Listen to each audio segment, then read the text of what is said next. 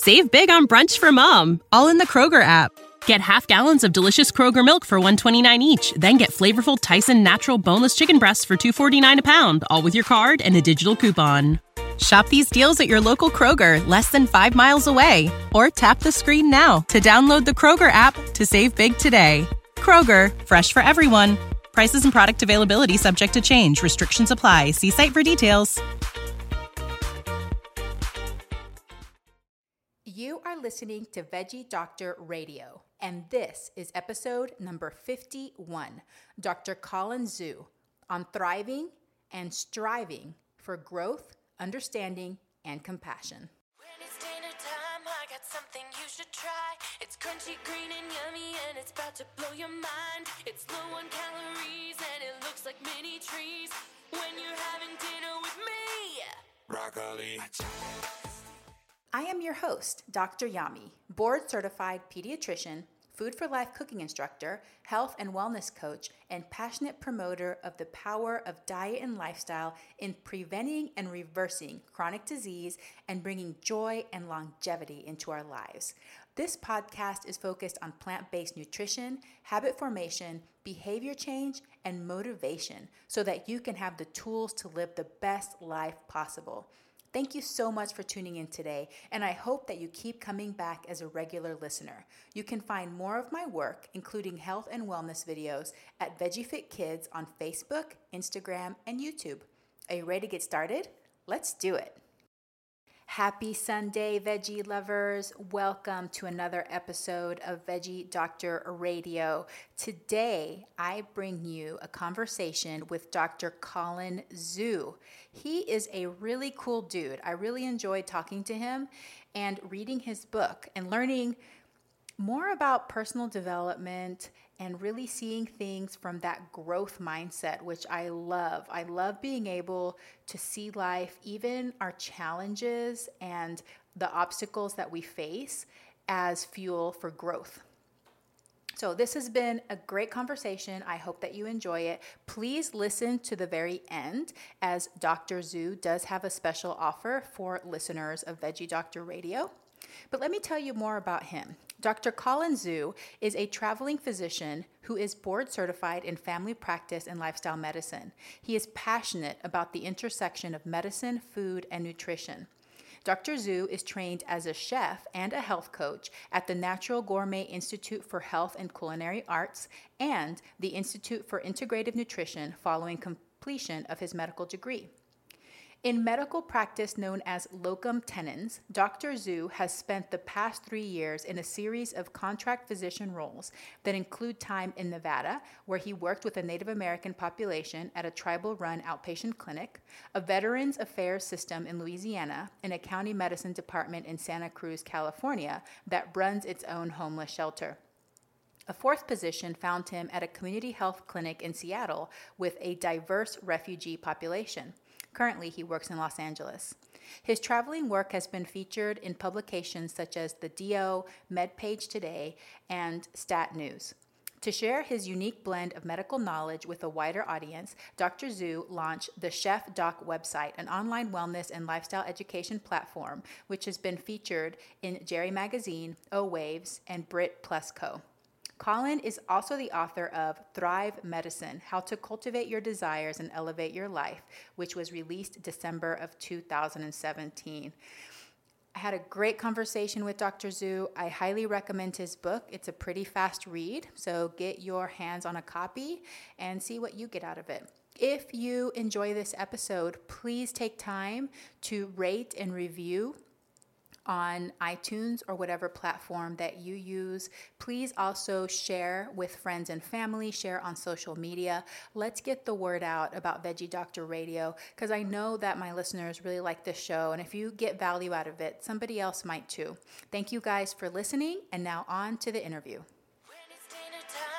Something you should try. It's crunchy, green, and yummy, and it's about to blow your mind. It's low on calories, and it looks like mini trees.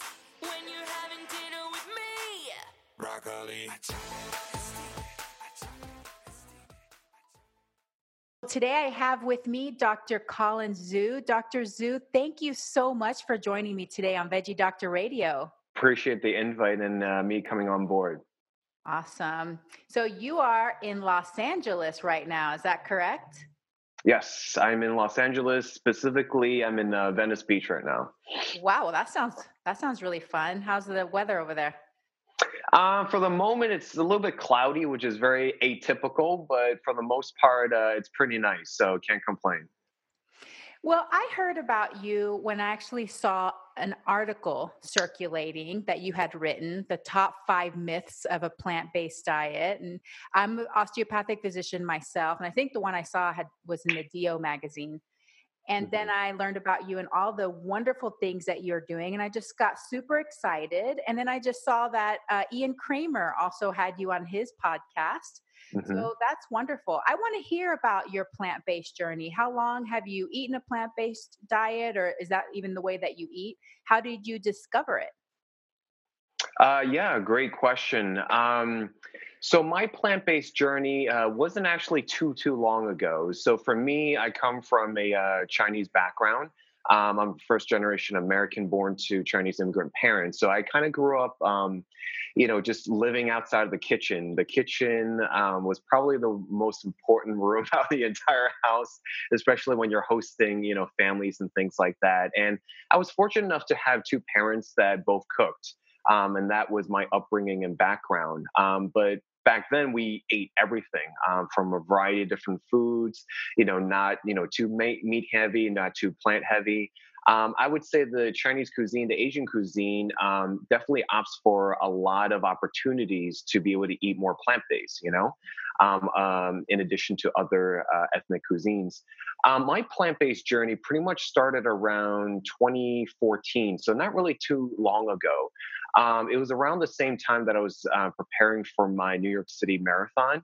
Mm-hmm. Um, and I started noticing when I was training, uh, which took some time, um, that I would have a lot of, you know, kind of like aches and pains. Um, recovery wasn't really that great. Um, and, uh, you know, I just, you know, just kind of got a mentor, got a book, did all my homework, did all my research. Um, and then I started noticing, okay, what if I kind of switch things up you know a little bit and uh, started eating more plants you know i listened to my body which was really key uh, just listening to body cues and um, i don't really have any crazy food sensitivities or allergies but it's really about having a more intuitive and gut sense of you know if you have this type of food group you know you know how do i do? How do i feel? Um, how does my performance how's my recovery um, depending on whether you're training for something? And i started noticing uh, a little bit more energy um, i gained better sleep patterns um, as i was going through my trainings. And so after my marathon i uh, was heavily involved in uh, the lifestyle medicine uh, college for uh, american college of lifestyle medicine um, at that time, I was, let's see, 2014. I was uh, still a resident at that time um, in training and I uh, got heavily involved in it. And through that organization, I was able to learn a lot of um, bodies and bodies of research, which um, unfortunately doesn't really make headline news. And what I discovered was that there was a lot of great research, especially around plant based um, sources, that has been able to kind of deter, prevent, and sometimes, you know, in some cases, actually reverse disease from pioneering work of, you know, Dr. Dean Ornish, Esselstyn, T. Colin Campbell, um, you know, just a lot of great people. Um, and the bodies and bodies of um, research keep piling up. And so, you know, when I started doing more research, um, I just realized, you know what, why not give it a try? And once I did, I kind of didn't look back. And coming from my background, it was an easier transition. Um, I didn't grow up more, you know, like I said, more meat heavy. So, and now currently, I um, don't really have too much of a craving for meat. Um, I definitely enjoy eating meat. Don't get me wrong, but um, but I know that what it does for my long term health and also in terms of planetary health, um, it's super super important. So for me, that was a choice that I was willing to make. And for my patients, you know, I give them the options and choices of, you know, here is what I know, here are patient, you know, experiences, anecdotes, and here's the research. So, you know, it's really up to you what you decide to do. This is my two cents. And, you know, I'm here to kind of just give you choices and for you to kind of make that best judgment. Mm-hmm, absolutely. And that it hasn't, it doesn't have to be all or nothing, especially for a lot Mm-hmm. of people that just want to improve their health. I love how you started out with that personal experimentation, though. My story is pretty similar. It's kind of like about my own body and how I felt. But then you were able to see, wow, there's actually a lot of research out there that we don't hear about at all in medical school or residency. It Mhm. was one of those things that you kind of had to take it upon yourself to go out and learn. And now you have a board certification in lifestyle medicine too, correct? Yes. Um, so through the American College of Lifestyle Medicine, they formed a board um, not too long ago, and there was something in the works for a very, very long time. I'm guessing they were trying to get all the pieces together. And once it did, um, I jumped on board, and I was able to graduate with the first class, um, you know, to be board certified in lifestyle medicine. Um, so for your health professional uh, uh, uh, uh, colleagues. It's not part of the American Board of Med- Medical Specialties, but it's its own separate entity. But basically, the whole point of it is to really promote a certain standard of how we counsel patients, how we coach patients, how we deliver information, um, you know, based on uh, you know research studies and things like that. So it definitely gives us as a health professions, uh, you know, kind of you know more of a you know uh, more of a support, you know, to be able to say, hey, to our patients and clients, you know, this is what we know, and you know, I'm you know very happy to be able to deliver this to you. So I was able to you know meet a lot of great you know uh, people in their work. So. That's great. Congratulations. Yeah, I've been thinking about doing that certification. I have kind of an addiction to certifications. So, um, but not this year, maybe next year. sure. Since you're the first fellow DO I've had on the podcast, I'd love Ooh. You to tell um, the listeners what is osteopathic medicine? Why did you choose it? And tell us a little bit about manipulation if you use it regularly in your practice now. Yeah, definitely. Um, so DO stands for Doctor of Osteopathy or Doctor of Osteopathic Medicine, and um, it's actually been around for some time.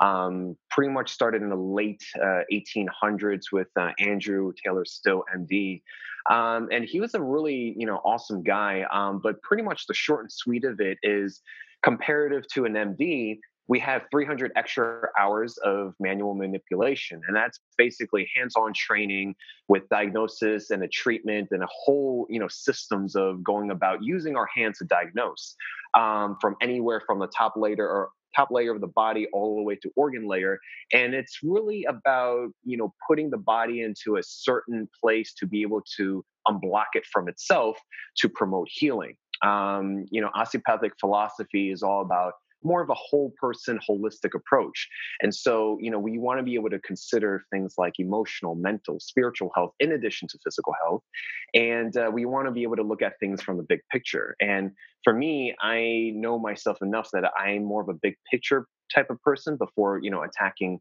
you know going deeper. And so i just thought to myself you know what? Let me go down this route and uh, the rest is history. So um, you know it's been a wonderful journey. And in terms of your other question um, i do do it on a case by case basis. Um, i do locums work so um, not every clinic is set up for um, you know that type of practice but you know i do it uh, here and there whenever i can but it's not my large focus my niche is um, you know definitely lifestyle and culinary medicine so It is a nice tool to have in your back pocket, though, that you're able to pull out. But even if you don't do manipulation per se, in medical training, osteopathic physicians do they just get to use their hands more. So we're more comfortable putting our hands on patients, I feel, Mhm, but also we are able to feel things a little bit deeper, just like you're saying. mhm. And one thing I also like to point out about the philosophy of, of osteopathy is one of the my favorite things that AT Still said was that he found that the body has the inherent capacity to heal itself. So it starts with that premise that we are we're kind of guides. We're kind of helping people learn to find that path so that they can start healing themselves instead of automatically going towards okay well let's just do medicine and surgery and all of these things. How can we get to a way where we get out of the way of patients helping themselves get to the place that they want to be? So that's one of the Mhm. things i love the most about osteopathy. Totally agree you chose to do locum tenens work on purpose. Now, locum tenens is where physicians go different places and they're able to stay for shorter periods of time. It could be even like a few weeks to a few months. Um, working for places that may have a vacancy, may be in transition. And there's a lot of doctors that maybe do this in between, like different transitions in their life. But you chose to start this from the beginning, right? Mm-hmm. And why did yes. you do that? Was this on purpose? Uh, yes, it was on purpose. Um, so I was fortunate enough. So basically, for our audience members, locums tenens, it's basically Latin um, uh, translated to to hold a place. And the best way I can describe it to people is kind of like it's like a substitute teacher for you know doctor jobs. And so you know we work as you know independent contracting, and we're hired to kind of fill the place, similar to what you said.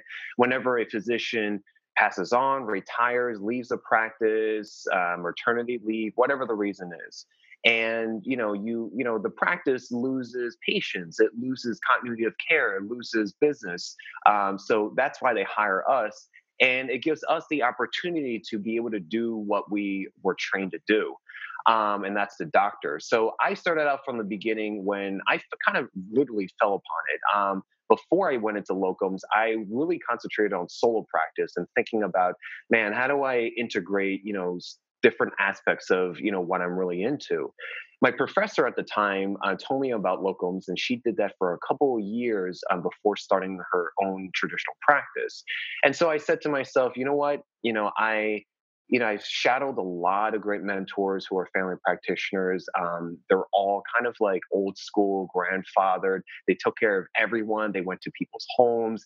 They, um, you know, took care of patients in the hospital. Great, you know, people. And unfortunately, our healthcare landscape is not like that anymore. Um, we don't really have uh, the solo practices like that. We have people that are in the hospital that kind of fill up the other work, which is good and then bad, you know, so to speak. But we don't really have, you know, that kind of pervasiveness in terms of the traditional family doc.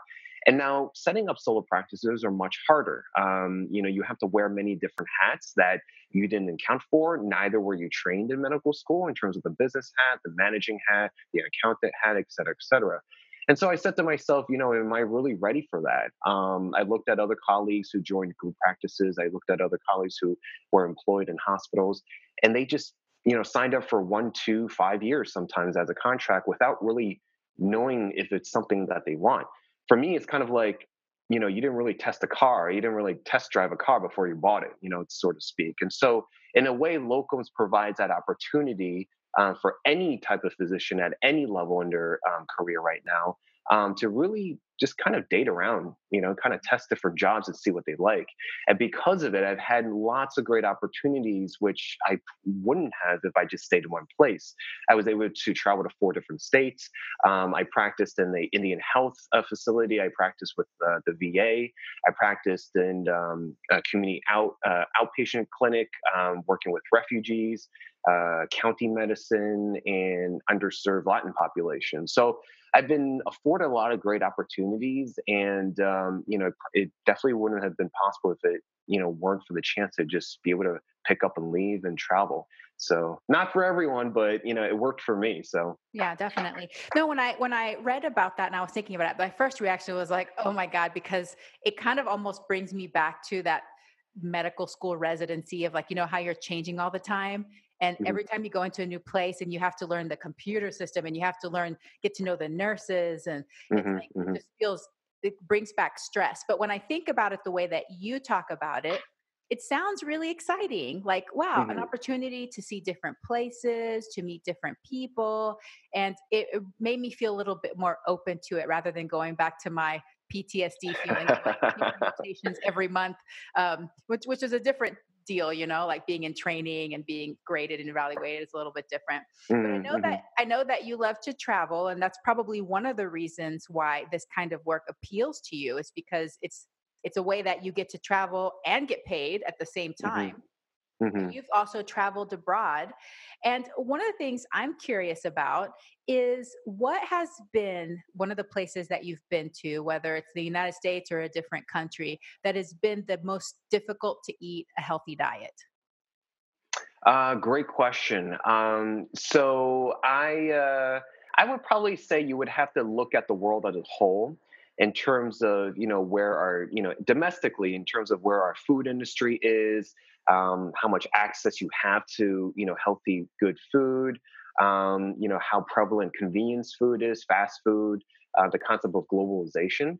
Um, I would probably say in the United States, you can pretty much throw, honestly, unfortunately, and honestly, throw a dart at the map, and you could find a lot of food deserts um, in that particular spot. And when I mean by food deserts, it's really about an area, whether it's in the city or maybe more rural, or you know, it's just really having low access to good quality food and we're not talking about whole foods we're not talking about you know your upper echelon of supermarkets we're talking about you know good access food to good produce um, you know things that uh, like for example that needs refrigeration farmers markets um, you know ethnic stores where you have more access to a variety of you know different foods and uh, different things that you can access um, domestically, yeah, there's, you know, we have this issue all over the place. And I think that contributes to our chronic disease burden epidemic, uh, uh, obesity epidemic because of the convenience of food, because of, you know, the variety, wide variety of convenient choices as opposed to, you know, the more healthful choices where cost wise, yeah, it could be a little bit more, but just think about what you're buying, you know, like a head of lettuce, a head of, you know, broccoli, for example, versus, you know, a liter of soda, you know? Um, it does go back to different, um, you know, problems with food policy. And, you know, that's a whole separate issue.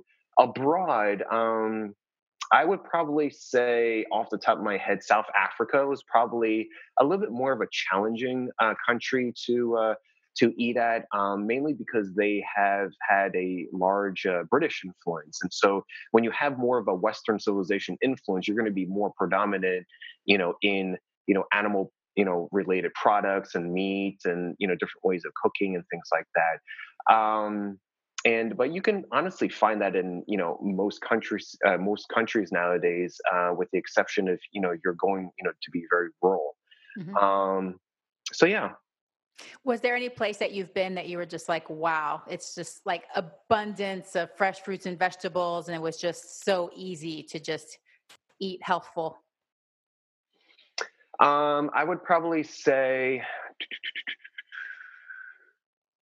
my recent trip to uh, Belize was a great example. Um, I found uh, a lot of markets um, within walking distance from where I was staying, um, you know, that you could just have access. And I would probably say the combination of knowing when you have quick access, whether walking wise or um, you know, maybe riding a, a bicycle or something like that, to have that quick access to good food and to be able to talk to you know your neighbors and you know talk to the people you know that are growing the food um, gives you a sense of how the community works and how much that particular spot has shifted towards whether it's you know more tourism or it's more urbanization you know what i'm saying? So mm-hmm. um yeah i'd probably say belize was probably one of the places uh, that had more access uh, more access costa rica um yeah.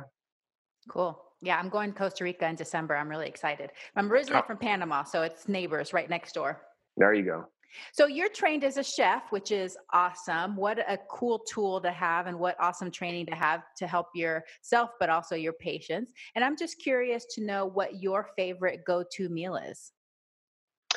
Yes. Uh, my favorite go-to meal, meal is I'm um, growing up and it's more of a comfort food is really having a good bowl of soup or a good bowl of like stew. Um, and for me, it didn't matter like all four seasons. So I'm from New Jersey originally, so we can have really cold, uh, cold winters. And so uh, growing up, especially during uh, when you're a busy healthcare professional, um, having a, a, crock pot or having a slow cooker is really really key to have uh, as part of your kitchen arsenal and you know to have something to be able to you know cook on its own and not really you know spend time to you know prepare for it or constantly look at it and things like that. And what's great about it is that all the nutrition and all the good stuff is actually retained.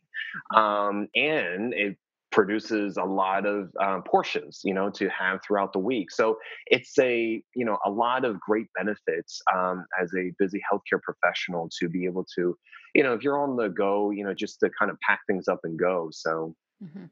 Yeah, I love my instant pot. I don't know if you've gotten into the programmable pressure cookers yet, but it's really fun because it can cook things really fast and then it holds it warm for you. But there's a new product that the mm-hmm. Instant Pot just came out with that is a blender and cooker. So it will, you can put all your ingredients in there and cook it, and it'll blend it for you and make you your soup. So oh my goodness. sounds like that's something you might want to invest in. Come home to nice blended warm soup, maybe like a good butternut squash. Mm. Yeah. Mm-hmm. Okay, well, the other thing that we have a lot of things in common actually is that you are also a health coach. And I recently read your book, Thrive. It's a longer title than that, right? It's like it has a subtitle and I can't find Thrive Medicine. Medicine. Uh-huh. Thrive Medicine, how to cultivate your desires and elevate your life. And I wasn't sure what to expect. It was a fantastic book. So good job on that. Congratulations Thank you. on writing that book. But what do you see as the biggest barrier that holds people back from reaching their goals?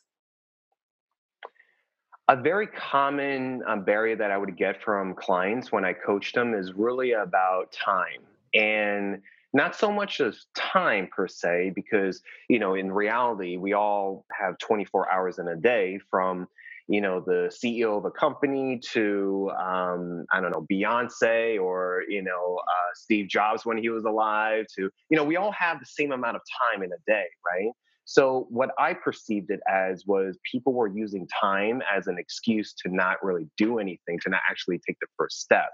So to me, um, to go about doing that is really about understanding yourself and understanding you know what you can prioritize what you need to say yes to for yourself right so if health is your important you know aspect and that's your top priority then specific energies and time allotted need to be going towards that in order to have a certain outcome right?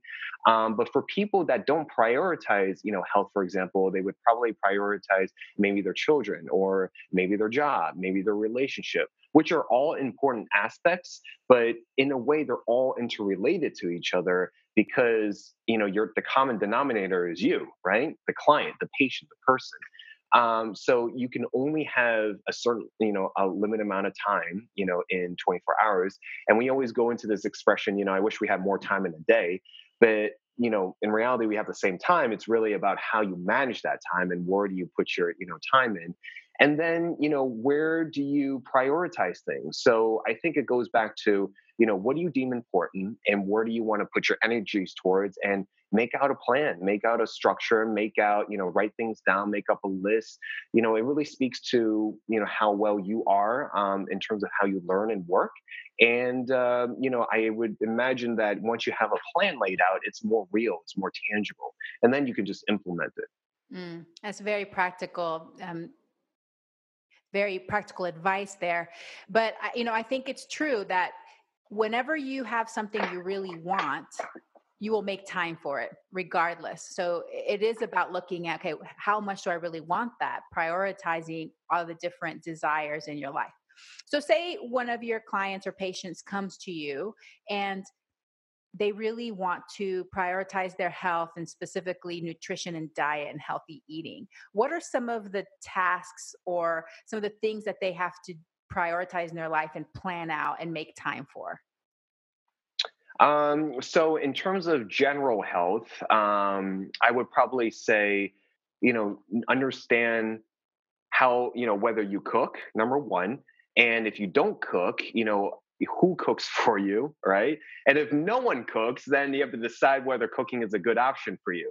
Once you decide that, then the number two step is, you know, meal prep. You know, for most people, um, who don't understand um, the process of cooking from point A to point, you know, um, point Z, um, it's really the meal prep is, you know, actually takes the most time. And, you know, the research, the gathering of ingredients, um, and things like that. So you have to look at your pantry, you have to look at your refrigerator, you have to look at, you know, your supermarket and study it honestly. Um, I kind of tell my patients and clients, you know, just kind of look at a supermarket, you know, it looks like a rectangle, you know, when you're looking at it from a bird's eye view. And, you know, what is along the perimeter of a, you know, rectangle is live food, you know, because all the refrigeration needs to be around the perimeter. Hey, humans. I know you want to eat healthier, but feel strapped for time. And even the thought of meal planning and cooking stresses you out. Well, have you considered trying a meal kit service? Green Chef is the number one meal kit for eating well, delivering pre portioned and prepped quality whole foods with limited processed ingredients. Green Chef sends organic, fresh produce, and chef designed recipes in every box for satisfying, nourishing, and convenient meals that make it easy to stick to a healthy living routine. Find recipes for every lifestyle, including plant based diets. Green Chef delivers quality whole foods with limited processed ingredients, including low added sugar and sodium smart options. You get to choose from 80 plus flavor packed options that allow you to take back time in your kitchen with dinner ready in 30 minutes and lunch in 10. Try 15 plus new recipes every week. But here's the best part Green Chef delivers everything you need to make convenient, wholesome, and delicious meals directly to your doorstep. Each meal kit includes pre measured ingredients, as well as some produce that comes already pre chopped, and custom sauces that are pre made in house. They also provide the recipe cards, and the meals are really simple to make. It's a delicious, fresh, home cooked meal without the hassle. What I love the most about Green Chef is that it takes the stress out of cooking. The recipes are easy to follow and everything you need is included, so even the less experienced cooks in your house can make a delicious home cooked meal. It's perfect for those seasons in your life that you're really busy with your kids' sports and school events. Hello, spring! And time is limited, especially if you want fresh, home cooked, healthy meals to put on the table. So if you're feeling frustrated by the lack of time to eat healthy and you are ready to try Green Chef and see how easily you can integrate it into your healthy lifestyle, go to greenchef.com forward slash I am human 50 and use code I am human 50 to get 50% off plus 20% off your next two months. That's greenchef.com forward slash I am human 50 and use the code I am human 50 to get 50% off plus 20% off your next two months. Green Chef, the number one meal kit for eating well. Equilibria is a woman owned wellness brand with products intended to bring your mind and body back in harmony. They consider themselves a by women and for women company, and they now offer a nutrient dense green powder called Daily Nutri-Greens.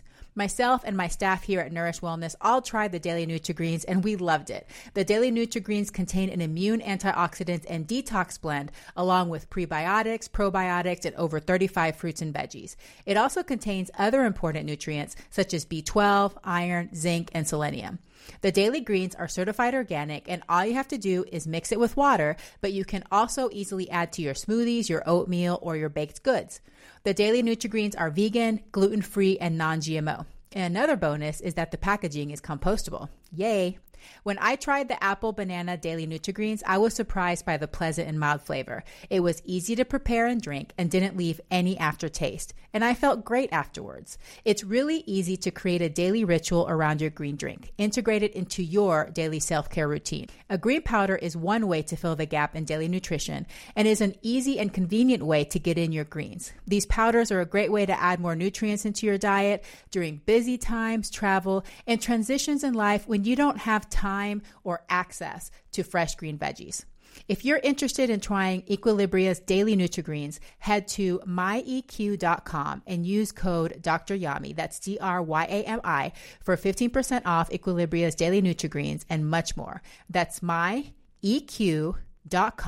and use code Dr. Yami, D-R-Y-A-M-I, at checkout for 15% off site-wide today. This is the story of the one.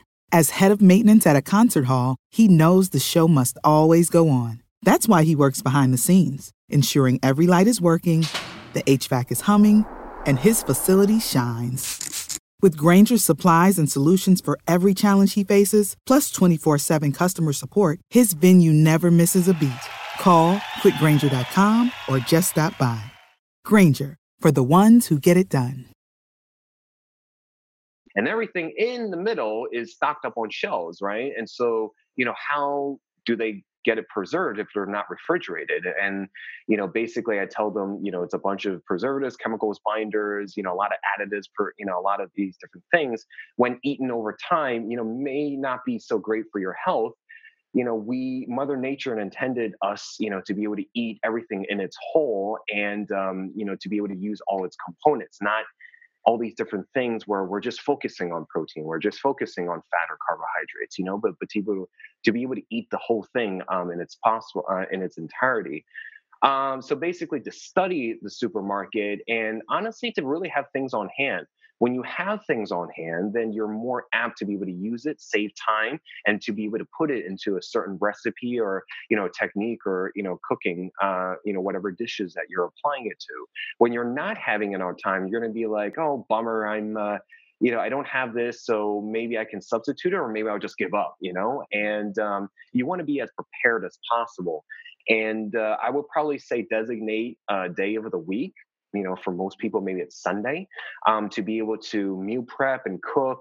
Um, I'd like to do something called batch cooking, uh, where you know you cook for you know the week. So what I would do, um, I would cook for you know cook my all my lunches. Okay, I would probably make two different meals, and at night when I come home, then I'll cook a separate dinner. So um, you know that way you have a little bit of variety, you have you save time to not cook every single day and you have something prepared you know and then that time could be apportioned to something else you know? And uh, if you're single then you know it's one way to approach things. If you're a couple or a family it's a different way to approach things. So you just ha- kind of have to really know yourself and you know see where you're at. Mm-hmm, absolutely. Now i love batch cooking and i will say also to the listeners it does take a while to get your rhythm and your mm-hmm. flow. Mm-hmm. At the beginning, it just seems really hard because you're doing something new. You're training your brain to think in a different way. You're planning ahead. And then it's, it's like trial and error. You're going to try to see what works for you, what works for your family. But even season to season or month to month, you might try a different strategy. Just kind of keep an open mind and and try different things. I go through all kinds of different ways of doing things from like the simplest way of cooking and just batch cooking basically every week a grain, bean, a sauce, my vegetables and my greens to using meal plans and all of those things. And they all work at their different times. So it's important to keep an open mind for that. Are there any type of like more faster foods or convenience foods that you ever talk to your patients about using and integrating into their lives? Um, yeah, I mean, uh, for those that are more pressed on time but still want to eat more healthful, um, I would probably say this is where the a certain kitchen appliance uh, would be able to help you. Um, you know, if you don't want to do the hands-on cooking, um, I would probably say a good blender is important. A good slow cooker um, is important. Um, a food processor. So a blender, um, if it's you know a really good blender, uh, I I'm not going to name names, um, but I would say if you have a good blender, you're able to make soups out of it, sauces out of it. Um, you're able to make quick meals out of it, or you know use something to garnish or things like that. A blender also you know is able to produce smoothies. Um, you know make different types of uh, you know dressings and things like that used for other dishes. Um, food processors are great for garnishes sauces pestos um, a lot of you know great you know things that you can add to certain dishes. A slow cooker like we were talking about soups stews um, you know a lot of things where you incorporate you know a lot of different ingredients without just very minimal you know um, prep work thought work um, you know just throw it in there and see what happens you know so to speak um, but there are other options where, you know, if you look at your supermarket, the supermarket is getting on board for, you know, understanding that, you know, people are busy and people like things, you know, quick and easy. Um, so, for example, uh, one of the supermarkets that I had back home um, is a family owned uh, supermarket called Wegmans. And what I like about them is that they do things where they prep it for you. So, for example, if you don't want to buy separate fruits, and cut them up and put them together, they've already done that for you and just put it into packages. The trade-off is is that you're paying them for the prep work and the packaging, right? Instead of you doing it yourself. So if you want to save time, you can do that. Um, you know, examples like um, Trader Joe's, you know, they would do, you know, easy, you know, meals like wraps and salads and, you know, made soups already ahead of time. You just pick up and go, you know? Um, so you just have to kind of look at your specific supermarket and see if they kind of have that uh, actual aisle and that section for you. You know, for the ones that want to go more healthful, but not actually go to a fast food joint or a convenience spot, but still save time, but also healthy at the same time. Mm-hmm. And there's so many more options now because I Mm-hmm. think that grocery stores are, are starting to see that people do want to eat healthy and they will pay a little bit more. So if you have a little bit more money in your budget to have some of these convenience options, I love getting things like shredded carrots, the coleslaw mix, or the broccoli slaw mix, because those are things I can throw into everything. I can throw that into my rice bowls, I can throw it into my salads, I can throw it into my soups, I throw it into everything.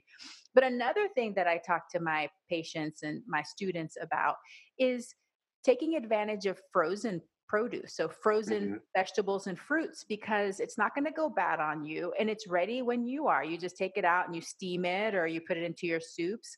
Uh, easy to make smoothies out of them, things like that.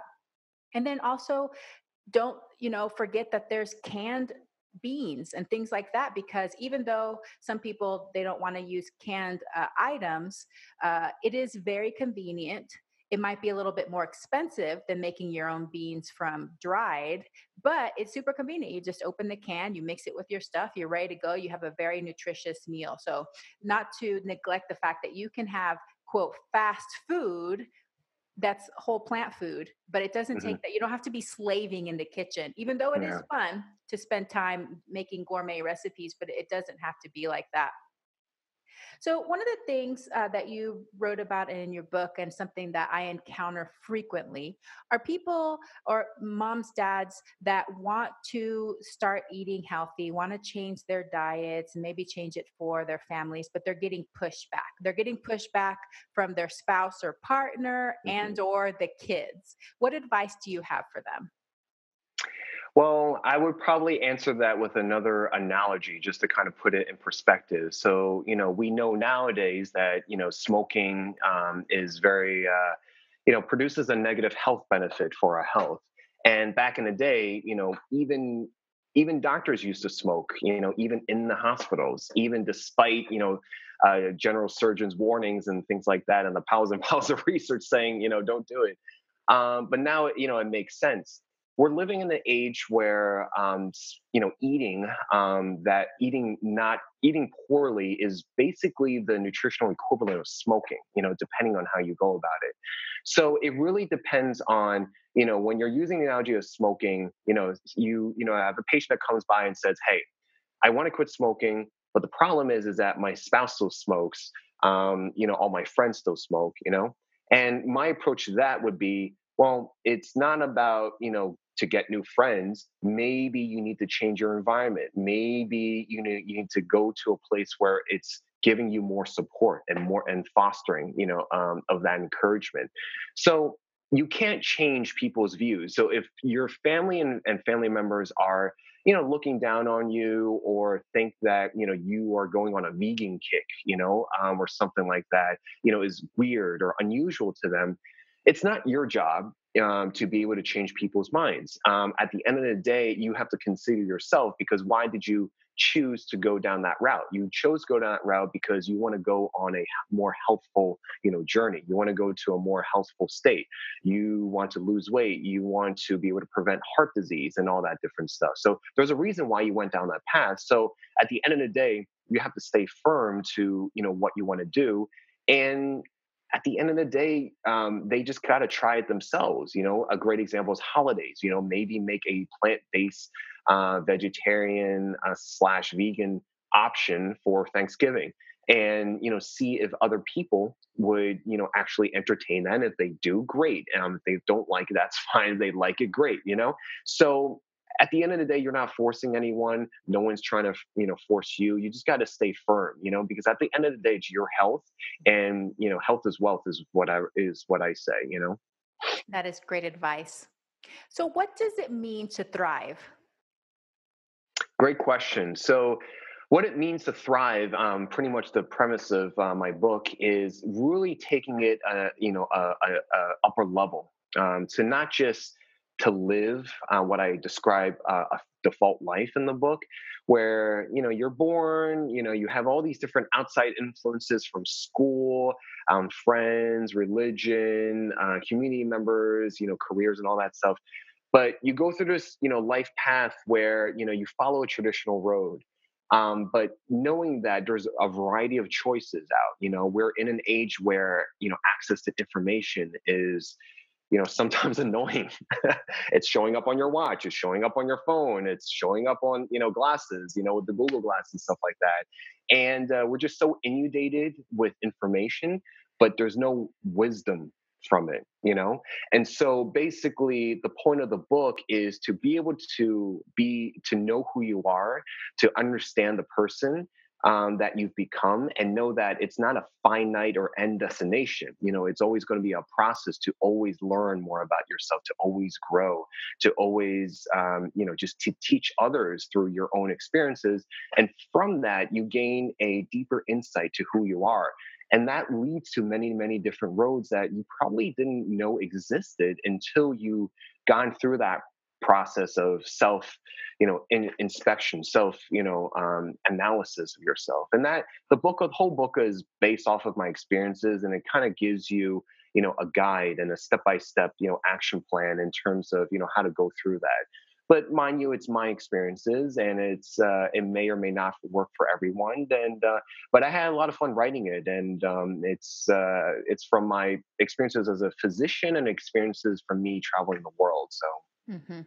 Yeah, definitely. So instead of just following the rest of the herd and just doing what is expected, uh, really kind of taking life in your own hands and living the life that you want to live in a mindful way that you're growing and, and getting the most out of it.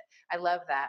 So, this is going to be super selfish because I want you to help me learn how to overcome the addiction of overworking and overdoing. You really had me in the book whenever you talked about that. It's like towards the front of the, the beginning of the book, uh, where you talked about one of your experience when you realized that you were probably cramming too many things in. My husband and I were totally like that. Like how can we squeeze every single little drop out of life and just do as much as possible?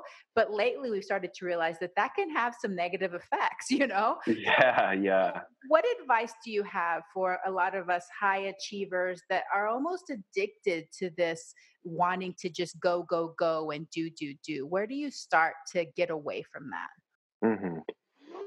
So uh, I would say the first step is understanding where you came from, you know, how you behave as a person, knowing your learning style, learning your personality, not just in terms of yourself, but if you have a partner, you know, learning that as well. And this applies to relationships as well. Um, but for the high achievers and just as Americans in general, we're very, very addicted and obsessed with just being busy but not really actually producing results and outcomes and actually being productive, you know? And so at the end of the day, number one, why are we so busy? Why do we have so many X number of things on our plate?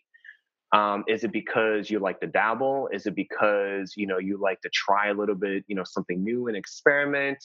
Is it because you just have this obsessive personality and just want to do everything?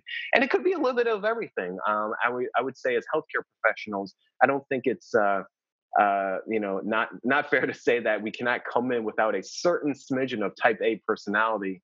Um, but I would probably say you know it's really to kind of take a step back and say okay, I love to do a lot of things. I acknowledge it. I'm fully aware of it. But where are the areas of my life or where are the different projects and items where I'm not doing as effectively? You know, are there certain items or certain projects, certain activities where I'm just scratching the surface? And am I gaining a lot from this area or am I not? You know is there you know mental energy where i'm putting to something else where i'd rather be putting into something over here you know? So you have to be able to list all the different things that you're present you know presently doing and say is this realistic? You know can i devote all my energy? Same way that you're thinking about can i devote you know all of my you know time in? You know because it is limited. And i would also you know say that our mental capacity in terms of you know how we devote ourselves is also limited because how you would know is that you would thin yourself out you get exhausted you get emotionally exhausted um, your sleep suffers you know? And like i said in a book it just goes into different health conditions and you know everything is connected um, and then you just you know become disease you uh, you know disease manifests from that. So it's really about taking a hard look of what you can say yes to what can i commit to and saying no at the same time you know? You i'm sure there's people that are always you know you don't want to hurt people's feelings so you want to say yes. There's also people you know um, you just want to say you know no or certain things you just want to say no you have a hard time saying yes so and maybe you just need a combination of both but it's really just looking at yourself and say what can i realistically commit to and what can i you know commit to later? you know and what is my priorities? What do i need to do first? You know what do i want first? And you know looking out for not just yourself but also your partner your family and say you know for this particular item you know what is the most important you know and what do i need to attack first? Not just in terms of a, a, a, individual perspective but also in terms of everyone else that is connected with you. So um, it's really about looking at that plate and saying okay i'm in the buffet line i can't put everything on this one plate so i may have to come back so it's the same analogy so um, i would probably say that's a great first step to do yeah, exactly. No, I love that buffet line because that's exactly what I was going to say is what I have to tell myself now is I can do it all. I just can't do it all right now. you know, like mm-hmm. just put mm-hmm. that on the list for like next year, five years, or something like that. And another way to think about it is what is truly bringing you joy and what is causing you pain. Like one of the mm-hmm. habits that me and my husband have had is planning trips where we leave like literally the second we get off work and have to take our two kids and everything has to be packed and it's always stressful like every single time it's stressful mm-hmm. finally we're just like you know what let's let's stop doing that let's leave the next day not like the second we get off work and have everything ready and you know forget all these things and drop the ball on all the stuff so mm-hmm. uh, really just kind of analyzing where where are your pain points what's really causing you pain and stressing you out and uh, identify those patterns so that you can uh, break them or switch them. One book that I read recently, I don't know if you've read, is called Essentialism. Mm-hmm. You heard of that book? It's Mm-mm.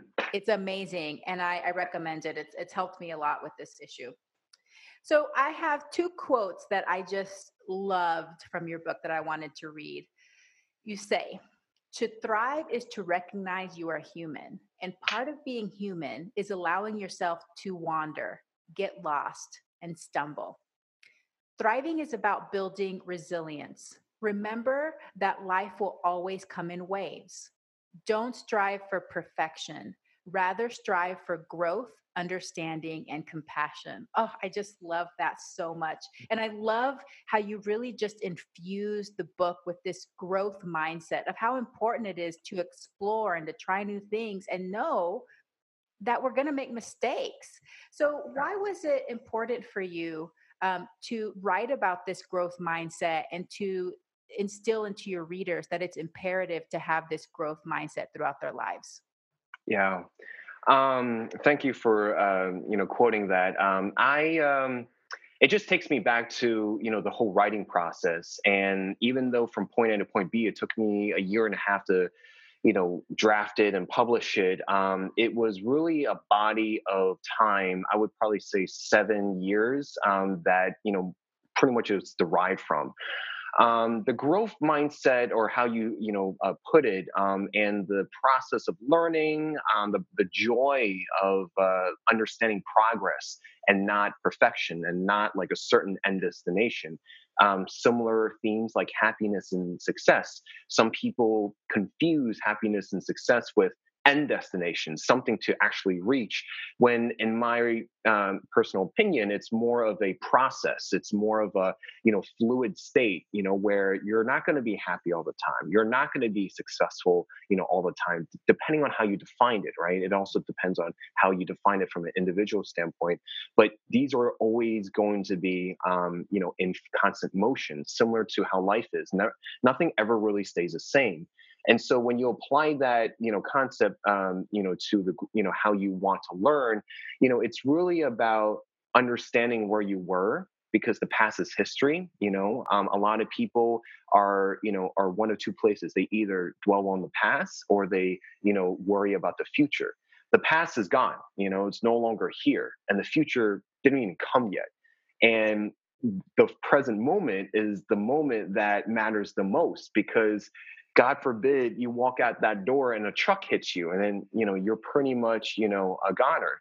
So the point is is that you know you want to be able to kind of you know live in the now and understand that you know where you were is not where you are right now and to understand that you know all these different experiences and all the different choices that's led up to this point whether it's good or bad there's no judgment about it you know it took you to this point for a reason and so whether you're in a low point of your life or at a high point there's still room to grow there's still progress there's still uh, work that needs to be done. You know your life and your existence affects others and that's super important you know whether you decide to bear children and just take care of children or if you want to you know be able to lead a company you know there's no you know right or wrong there's no you know better or worse or anything like that it's really at the end of the day we're all here to discover ourselves and we're all here to you know be able to help each other because that's where the you know the true essence of you know being happy and you know thriving you know comes from you know at least from my perspective Mm, that's beautiful. I love it. And also, just to remind listeners out there if you're in a tough time in your life and you're at a low point, no, first of all, it's not always going to be that way. But second of all, what can you learn from this moment? What can you learn from this time in your life? Why are you having this pain? And um, as you learn to get through it, that's an act of courage in itself. So give yourself credit for that as well. Well, I want to shift gears a little bit and talk about your personal habits. So, what personal habit are you most proud of? How did you develop it and how do you maintain it? Personal habits. I would probably say my personal habits is really, you know, this, you know, communicating, uh, talking, connecting with people. Um, I've noticed this is where I personally thrive, um, personally and professionally. Um, I do public speaking um, because I feel like I'm more effective when I talk to a larger body of audience. Um, and so, where it came from was, I would probably say more from my mother growing up. Um, she had a tough childhood, and um, you know, she wasn't really, you know, close to anyone. Um, so when we, you know, when I was born and growing up in my childhood, I could literally recount all the different stories that she's told me over the years to the point where I can probably write her, you know, biography, you know. Um, but she helped me to develop uh, the skill in terms of connecting, especially in her practice. Uh, she's a, um, I don't know if I mentioned this before, but she's a Chinese medical doctor. She still practices um, in Staten Island, New York. And uh, she's a great physician. And what helped me get into my medical career is really based, it was really due to her and how she connected and how she was so passionate with her patients and really cared about, you know, the general uh, well being. It didn't matter whether you know she was using Chinese medicine as a conduit to help her patients or something else.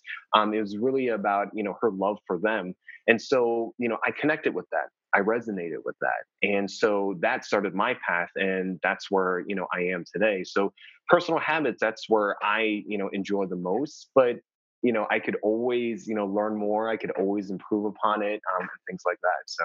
That's great. Yeah, communication is essential. It's it's pretty much for me life i love that's my favorite way is just speaking to and uh, i think as a physician uh, it's one of the best skills to have because then we can teach our patients we can guide them and we can really reassure them which is really important in pediatrics mm-hmm.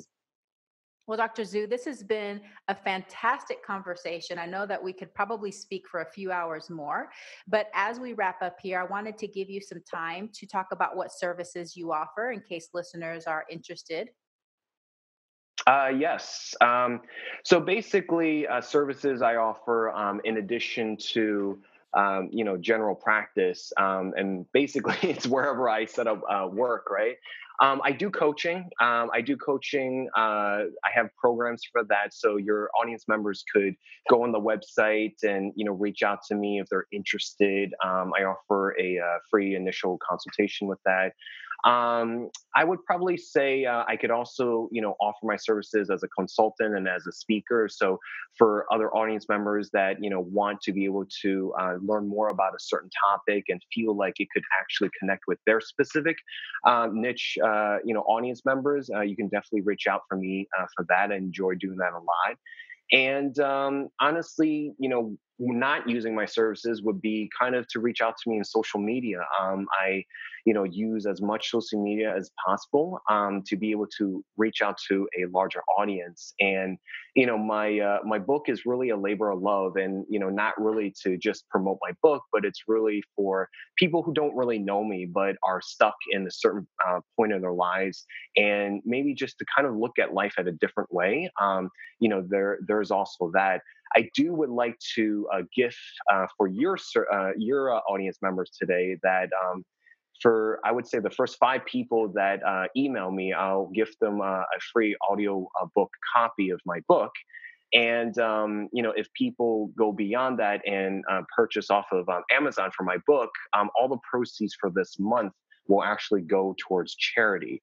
Um, that will actually goes towards um, Feed uh, the Hungry uh, charity, the National Geographic Society, and NutritionFacts.org. Um, so that's for your um, audience members. And uh, yeah, I really enjoy you know uh, speaking uh, to you, Dr. Yami, and uh, you know it's been wonderful um, talking to you and your audience members. Oh, that's great. Thank you. That is so generous of you. So I'll definitely put all the links there. And can you tell us where we can connect with you on social media and which email address you want listeners to use? Yes. Uh, so my email address um, is uh, chefdoczhu at gmail.com. So C H E F D O C Z H U at gmail.com. You could also find me at my website at www.chefdoczhu.com. Um, and I'm on Facebook, I'm on YouTube, I'm on uh, Instagram and uh, LinkedIn uh, for your audience members. Beautiful. Well, where is your next locums assignment going to be? Are you going to be in LA for a while? Um, I'm foreseen to be in LA for a while. Um, so I'm going to be staying put um, and then just pretty much seeing where uh, life takes me. So Awesome. Well, if you're ever in the Washington area, definitely let me know, and I might see you at an ACLM conference in the future. But thank you so much for being on Veggie Doctor Radio. I'm just so appreciative of everything that you're doing. Very grateful that there's physicians like you out there, and I hope that you have a plantastic day. Same to you. Thank you for everything.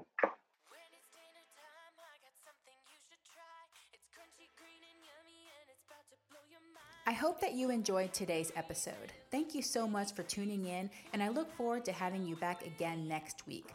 A very special thank you to the band Rocket Surgeons for permission to use the Broccoli song. To find out more about the Rocket Surgeons, please visit their website at rocketsurgeonsband.com or Facebook at facebook.com forward slash rocket surgeons music. Also, for more information on my work, you can find me at VeggieFit Kids on Facebook, Instagram, or YouTube, or you can email me at veggiedoctor at veggiefitkids.com. Sharing is caring. Please share, rate, and review my podcast and contact me if you have ideas for future episodes. Thank you once again and have a plantastic day. When you need mealtime inspiration, it's worth shopping Kroger, where you'll find over 30,000 mouthwatering choices that excite your inner foodie. And no matter what tasty choice you make, you'll enjoy our everyday low prices, plus extra ways to save, like digital coupons worth over $600 each week. You can also save up to $1 off per gallon at the pump with fuel points. More savings and more inspiring flavors make shopping Kroger worth it every time. Kroger, fresh for everyone. Fuel restrictions apply. Save big on brunch for mom, all in the Kroger app. Get half gallons of delicious Kroger milk for 129 each, then get flavorful Tyson natural boneless chicken breasts for 249 a pound, all with your card and a digital coupon. Shop these deals at your local Kroger, less than 5 miles away, or tap the screen now to download the Kroger app to save big today. Kroger, fresh for everyone. Prices and product availability subject to change. Restrictions apply. See site for details.